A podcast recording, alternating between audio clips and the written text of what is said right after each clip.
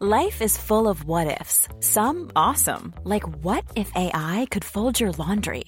And some, well, less awesome, like what if you have unexpected medical costs? United Healthcare can help get you covered with Health Protector Guard fixed indemnity insurance plans. They supplement your primary plan to help you manage out of pocket costs. No deductibles, no enrollment periods, and especially no more what ifs. Visit uh1.com to find the Health Protector Guard plan for you. Tous les toxicomanes ne sont pas violents, tous les toxicomanes ne sont pas dans la rue une seringue dans le bras. C'est pas comme ça que ça se passe. Voilà.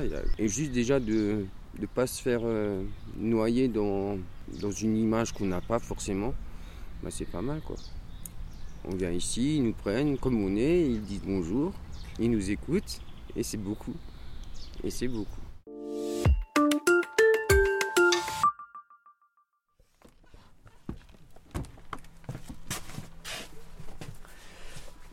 Du camping-car, on, arrive directement sur une euh, petite table. euh, En fait, un espèce où on peut. euh, C'est le lieu d'accueil finalement. C'est un peu le, lieu de vie. C'est là où on va pouvoir recevoir les gens, être tous assis autour de la table et pouvoir discuter, échanger. Et puis après, euh, répondre aux questions euh, des usagers. Et on a tout un panel de petits flyers en fait avec des, plein d'informations sur tous les types de consommation, avec pas mal de types de drogues pour euh, délivrer les informations quand elles sont nécessaires. Je m'appelle Nadège Maréchal et je suis cadre socio-éducative au service d'addictologie du centre hospitalier de Saverne. Et je m'appelle Mathieu Zalata, je suis infirmier, je travaille au sein de l'association ITAC et euh, notamment sur le dispositif euh, de l'antenne mobile. Euh, justement, est-ce que vous pouvez nous parler du, lieu dans lequel on, on se trouve et nous expliquer ce que vous y faites, donc tous les deux, avec les deux structures différentes? Donc euh, du coup nous au service d'addictologie, euh, il y a différents dispositifs. Il y a le XAPA qui est le centre de soins, d'accompagnement et de prévention des addictions. Donc là on est plus dans le soin pour le coup. Euh, il y a une consultation jeunes consommateurs, il y a une équipe de liaison et de soins en addictologie, donc là qui va dans tous les services hospitaliers, de le. Donc on avait déjà essayé de mettre en place au niveau de l'hôpital de Saverne une permanence pour que les gens qui souhaitent euh, avoir du matériel euh, de consommation euh, pour l'injection, pour le sniff, pour l'inhalation puissent venir. Mais cette permanence avait du mal à, vivre. Il y avait peu de monde qui venait. Alors peut-être du fait que c'était interne à l'hôpital et que du coup ça peut représenter un frein pour certaines personnes. Donc on avait le souhait de pouvoir s'exporter en dehors de l'hôpital. Et l'association ITAC avait déjà euh, créé l'antenne mobile euh, de réduction des risques sur l'Alsace Nord depuis, je crois, 2018, 2016. Voilà, donc ils intervenaient déjà dans l'Alsace Nord. Donc l'idée est venue de, faire ce partenariat pour étendre euh, l'équipe mobile d'ITAC sur le territoire de Saverne en y mêlant du coup des, professionnels de, Saverne aussi. Et du coup de faire une équipe mixte, ITAC et Saverne, voilà, au sein du camping-car. Et alors euh, justement, l'intérêt de proposer des permanences comme ça dans un camping-car, c'est quoi? C'est d'assurer peut-être plus de discrétion pour les personnes euh, qui peuvent venir vous voir? Alors je pense qu'il y a, je pense que c'est le, souci premier. Je pense que c'est vrai- vraiment la discrétion, parce que souvent c'est quand même des populations marginalisées avec euh, qui qui, euh, sont dans des consommations le plus souvent illégales. Et donc du coup c'est vrai que la, discrétion c'est je pense que c'est euh, c'est un mot d'ordre important en fait dans, notre travail. Après, ce qui était important, je crois, c'est le, le aller vers. hein. Vraiment, c'était euh, euh, avoir un lieu en dehors d'un lieu de soins habituel. On va, là, vous- quand vous venez au camping-car, vous rencontrez des professionnels de santé, mais ils sont pas là pour euh, vous faire la morale euh, ou, autre chose. Euh, On, enlève en fait toute la partie vraiment soins qu'il pourrait avoir à l'hôpital, et en fait, euh, c'est euh, un véritable partenariat en fait avec l'usager. Il n'y a pas de. Voilà, les, gens ils viennent, ils consomment, si c'est leur choix, on est là pour les accompagner dans leur choix. Et même dans le service de soins conventionnel, s'ils ne souhaitent pas arrêter, c'est pas pour autant qu'on les recevra pas et qu'on va pas les accompagner dans leur démarche. Et du coup, c'est vrai que nous, le, camping-car, ça nous permet, enfin, et, je pense qu'on le voit parce qu'en étant à l'hôpital, ça nous permet d'aller vers les gens qui ne viennent pas à l'hôpital justement pour différentes raisons, comme dit, parce que l'hôpital ça peut faire peur, parce que effectivement à l'hôpital on reçoit les gens en blouse blanc avec une blouse, Dans le camping-car, on est sans blouse, on est voilà, donc déjà ça fait peut-être un, frein en moins aussi, et parce que, ben, parce que parfois c'est difficile même de se déplacer jusqu'à, même si on est de Saverne, de se déplacer jusqu'à l'hôpital. Donc le camping-car, ça nous permet vraiment d'aller là où sont les gens. On a le lieu fixe ici, mais si les gens nous disent bah, moi je, voudrais euh, plutôt euh, euh, être vu, voilà, je sais pas, à, à Dettevillers ou à, côté, et eh ben on va se déplacer avec le camping-car. Et, ça c'est vraiment, c'est vraiment l'avantage premier, d'être mobile.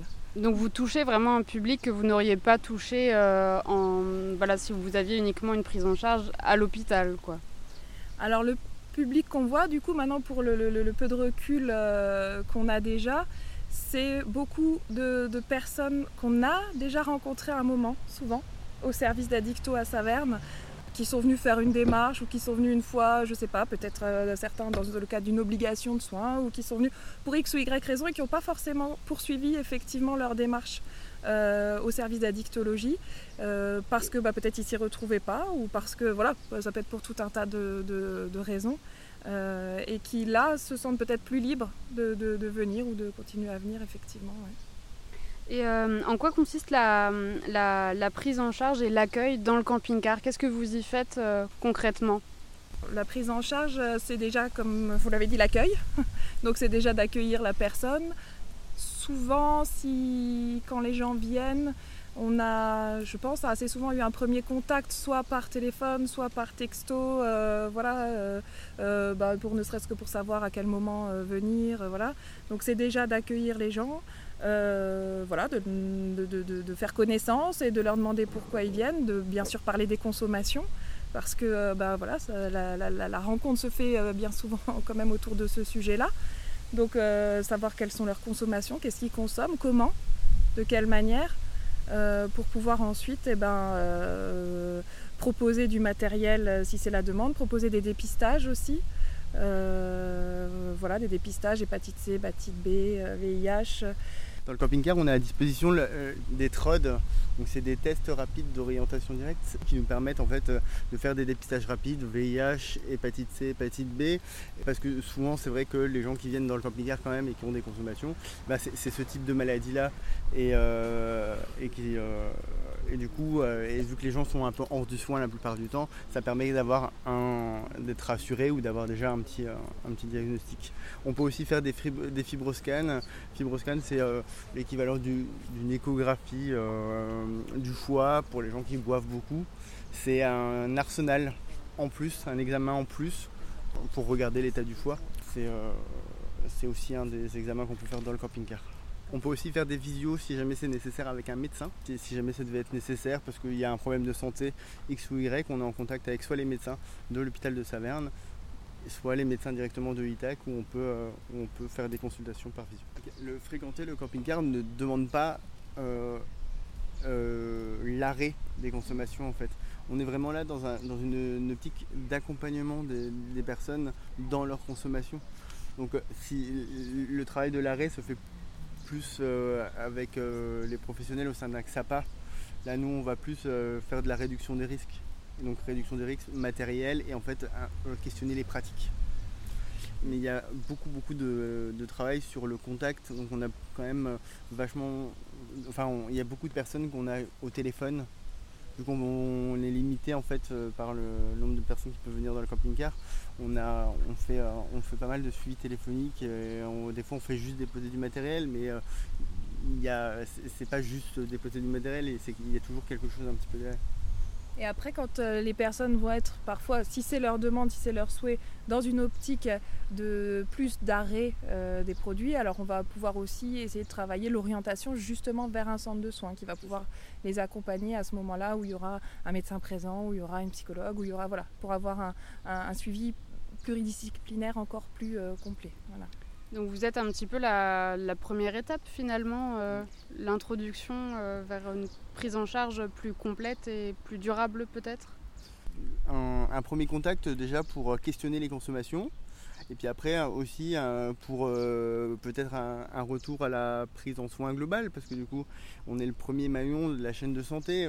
si on détecte quelque chose qui ne va pas en fait on peut réorienter même si c'est pas de la dictologie parce qu'il y a plein de petits bobos des fois qui peuvent, qui peuvent nécessiter d'aller faire un examen ou de voir un médecin ou, autre. Et donc du coup, on fait ça aussi. Ou ça peut être des personnes qui ont déjà eu tout un parcours de soins, mais qui s'en sont éloignées pendant un temps. Et le camping-car peut être aussi ben, voilà, la porte de réentrée de nouveau pour, voilà, pour revenir. C'est des fois plus facile que de revenir dans un service où on a déjà fait toute une démarche. Là, finalement, ça, c'est un sas aussi. Et quels sont les différents types d'addictions que vous prenez en charge? Alors, est-ce qu'il y a de l'alcool, drogue? Est-ce qu'il y a euh, des addictions du style euh, les jeux, par exemple? Alors en soi, euh, on est dans l'addictologie, donc on peut accueillir toute addiction quelle qu'elle soit. Euh, maintenant, le fait, est que, euh, voilà, avec euh, là, on a quand même une mission première de réduction des risques liés aux consommations, donc ça va souvent quand même concerner des, consommations soit des consommations de, stupéfiants, soit d'alcool aussi, soit souvent aujourd'hui des polyconsommations. Hein. donc l'alcool va souvent être associé à d'autres consommations stupéfiantes. Donc ça va, voilà, je crois beaucoup héroïne, cocaïne, alcool. Je pense que c'est les celle qu'on voit de manière principale, j'ai envie de dire. Euh. Euh, juste pour euh, faire le point définition, qu'est-ce que c'est l'addiction finalement? À partir de quand on parle d'addiction? En général, on va parler d'addiction à partir du moment où, ben, à partir du moment où on a perdu la liberté. la définition, c'est un peu ça. On a perdu la liberté de s'arrêter de consommer, où on n'arrive plus à consommer euh, comme on voudrait ou à ne pas consommer quand on voudrait ne pas consommer. C'est à partir de là qu'on va en tout cas euh, relever qu'il y a un problème au niveau de la consommation.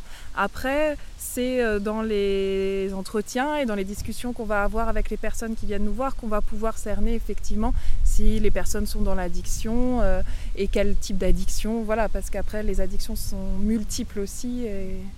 Et finalement, enfin, vous venez de le dire, mais euh, il n'y a pas un profil type de la personne qui, euh, qui souffre d'addiction euh, en termes de, de, précarité ou d'isolement social? Il n'y a pas un type de, de, profil en particulier qui, qui ressort? On a des personnes insérées. qui travaillent, qui ont une vie de famille tout à fait lambda, j'ai envie de dire, avec voilà, compagne, compagnon, enfant. Euh, comme il y a des personnes effectivement qui ne sont plus insérées, certains depuis peu, certains depuis longtemps. Euh, voilà. Il y a vraiment, je crois que là, dans, les addictions, il n'y a, pas de profil type. On peut avoir euh, voilà, toutes les catégories de la population et tous les âges aussi. je voudrais qu'on parle des dernières périodes de, confinement. comment est-ce que vous avez poursuivi, vous, la prise en charge de ces personnes-là pendant les périodes de confinement? Est-ce que vous avez continué à assurer des permanences? Là, il va falloir scinder un peu parce que l'équipe, l'antenne mobile ici, Saverne-Vasselonne, elle n'a démarré que, euh, enfin, les permanences ont démarré début octobre 2020. Donc il y avait déjà eu la première euh, période euh, du coup de confinement. celle-là où il n'y avait pas encore l'antenne mobile, en tout cas sur le territoire Saverne et, et. Euh, du coup là, et nous à l'hôpital, la particularité c'est que le service a été en quelque sorte fermé, dicto, du jour au lendemain, pour redéployer les personnels dans les services qui allaient être les services Covid. Donc ce qu'on a pu maintenir, nous, en tout cas pendant ce premier confinement, c'est euh, les entretiens téléphoniques. Il y avait une partie de l'équipe qui était présente pour garder le lien, ça c'est ce qui nous semblait euh, primordial, sembler le, garder le lien avec les usagers, donc par téléphone, euh, s'il y avait besoin de matériel, il y avait possibilité de prendre rendez-vous et euh, d'avoir du matériel aussi euh, au sein du service. voilà. Après, les, périodes de confinement suivantes, la, la deuxième période c'était en octobre et puis là plus récemment, et on a poursuivi les permanences. On a adapté nos pratiques. on ne voit qu'une personne à la fois, avec une désinfection entre chaque personne. Euh, le masque. Et puis euh, du coup c'est vrai que euh, on essaie de faire des on essaie de rendre les moments un peu conviviaux avec un café, un thé ou des choses comme ça. Et c'est vrai que pendant un temps on avait un peu arrêté de, faire ça parce que ben, forcément si on, propose quelque chose à boire faut enlever le masque à l'intérieur. Et on est quand même dans un, endroit réduit voilà. Donc c'est vrai qu'on a dû s'adapter aux règles et euh, qui était imposé par le Covid. Mais euh, globalement, ça s'est bien passé. Des rendez-vous, c'est ça la partie peut-être la plus, la, plus euh, subtile, c'est que en fait c'est compliqué de fonctionner avec des rendez-vous dans l'antenne mobile.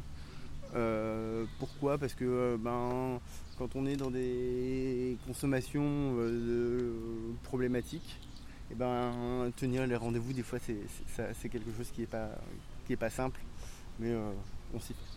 Après, de manière peut-être plus globale, là, au niveau du, service d'addictologie en lui-même, c'est vrai qu'au niveau des conséquences de la crise sanitaire, je pense qu'à ITAC sans doute aussi, euh, on a senti effectivement euh, des, enfin, on a les conséquences, j'ai envie de dire aujourd'hui, avec des, enfin, et puis depuis quelques mois déjà, avec des situations quand même plus, plus complexes. Euh, des, des, patients qui vont globalement plus mal, des fois des passages à l'acte euh, plus réguliers. Enfin, on sent, euh, voilà, on, a des, problématiques psychologiques aussi plus importantes et des problématiques addictives du coup aussi plus importantes. Un usager du camping-car vient de nous rejoindre, c'est Philippe. Merci beaucoup de, de témoigner. Est-ce que vous pouvez nous parler un peu de votre, euh, de votre parcours et nous expliquer pourquoi vous venez ici?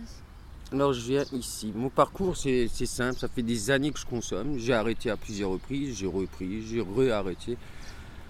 Au final, je vois pas vraiment pourquoi je devrais m'arrêter. C'est très con comme, euh, comme, comme à dire, mais c'est juste ça. J'aime bien, bien euh, voilà, prendre des produits. Et quitte à les prendre, bah, au camping-car, je peux les prendre de manière sûre, avoir des conseils sur, sur l'utilisation, la consommation. Euh, s'il y a un problème, comme ils ont dit avant, euh, ben voilà, si je veux arrêter ou voir un autre médecin, je sais qu'ils peuvent me conseiller. Et puis surtout avoir du matos propre. Quoi. Sans avoir à courir à la pharmacie, à devoir faire la queue et puis de, se faire voir par les gens qui, vont être pleins d'a priori parce qu'on va demander un Steribox ou alors d'avoir peur d'aller à l'hôpital, demander des seringues, ce genre de choses et de devoir affronter le regard des gens parce que les gens ils ont souvent une image fausse du, toxicomane à cause des journaux, de la télé. Tous les toxicomanes ne sont pas violents, tous les toxicomanes ne sont pas dans la rue une seringue dans le bras. C'est pas comme ça que ça se passe. Voilà, comme ils ont dit, il y a plein de cas de figure. Et, juste déjà de ne pas se faire euh, noyer dans, une image qu'on n'a pas forcément, bah c'est pas mal quoi. On vient ici, ils nous prennent comme on est, ils disent bonjour, ils nous écoutent et c'est beaucoup et c'est beaucoup. Et donc vous, vous venez plutôt pour le, côté matériel, donc pour avoir, euh, pour diminuer les risques euh bah Déjà pour moi, et puis après, par mes consommations, forcément, je, fréquente des personnes qui consomment. Je me suis rendu compte qu'au final, il y avait beaucoup de gens qui prenaient des risques.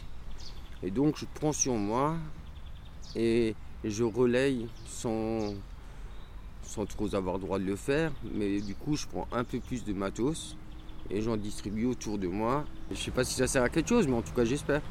Qu'est-ce que vous cherchez du coup en termes de matériel donc alors je cherche des seringues, je cherche euh, des cups, donc ça c'est pour préparer le produit avant de le mettre dans la seringue.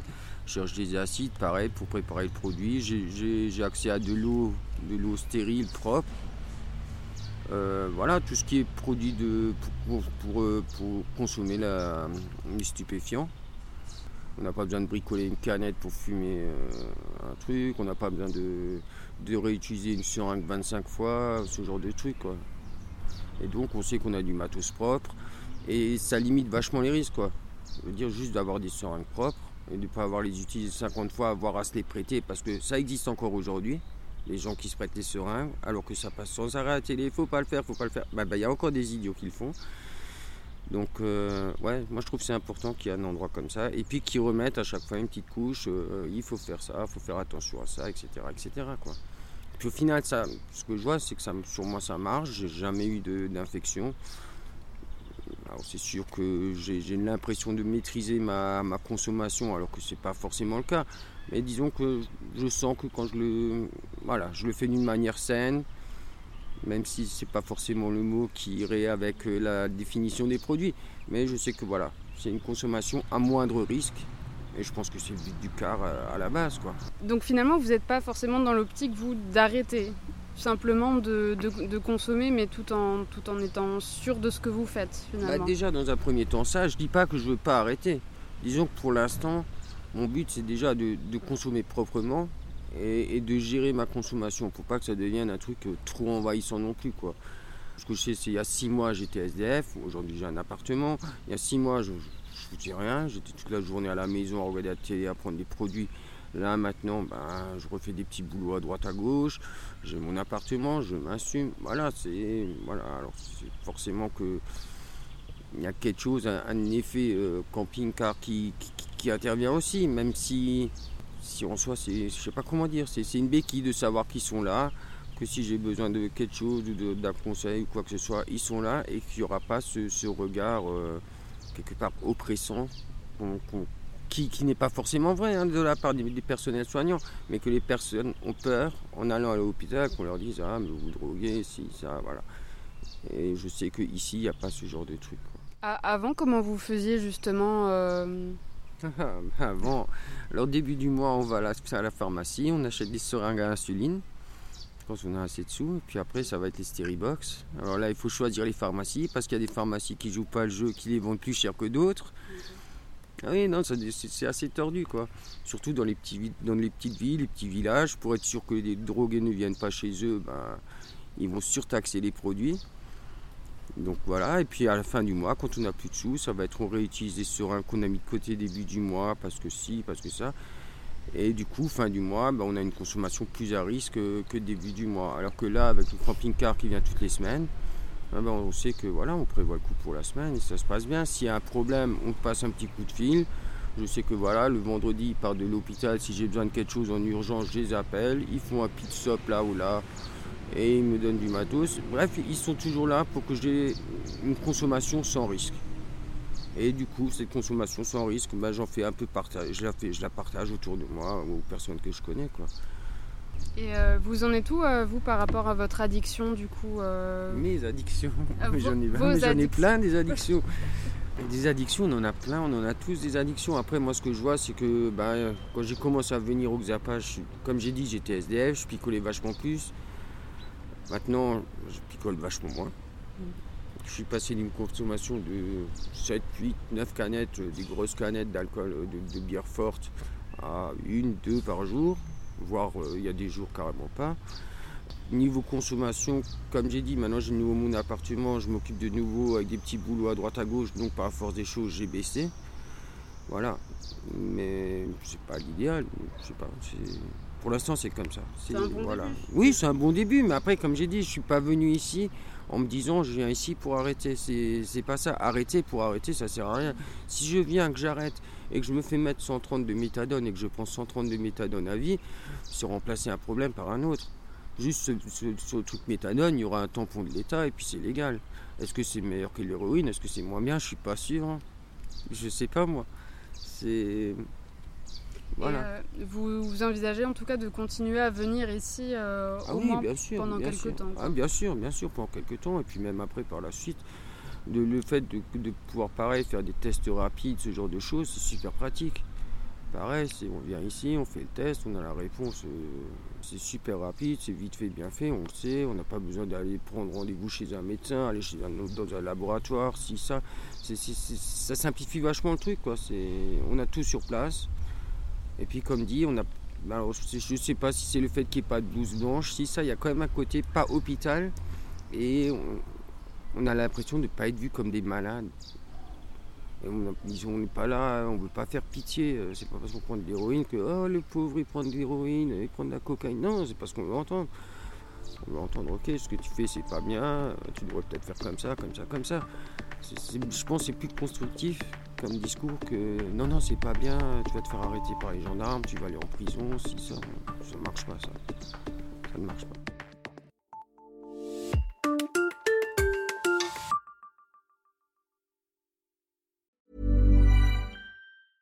Hey, it's Paige DeSorbo from Giggly Squad. High quality fashion without the price tag. Say hello to Quince. I'm snagging high-end essentials like cozy cashmere sweaters, sleek leather jackets, fine jewelry, and so much more. With Quince being 50 to 80% less than similar brands. And they partner with factories that prioritize safe, ethical, and responsible manufacturing. I love that. Luxury quality within reach. Go to quince.com slash style to get free shipping and 365 day returns on your next order. Quince.com slash style.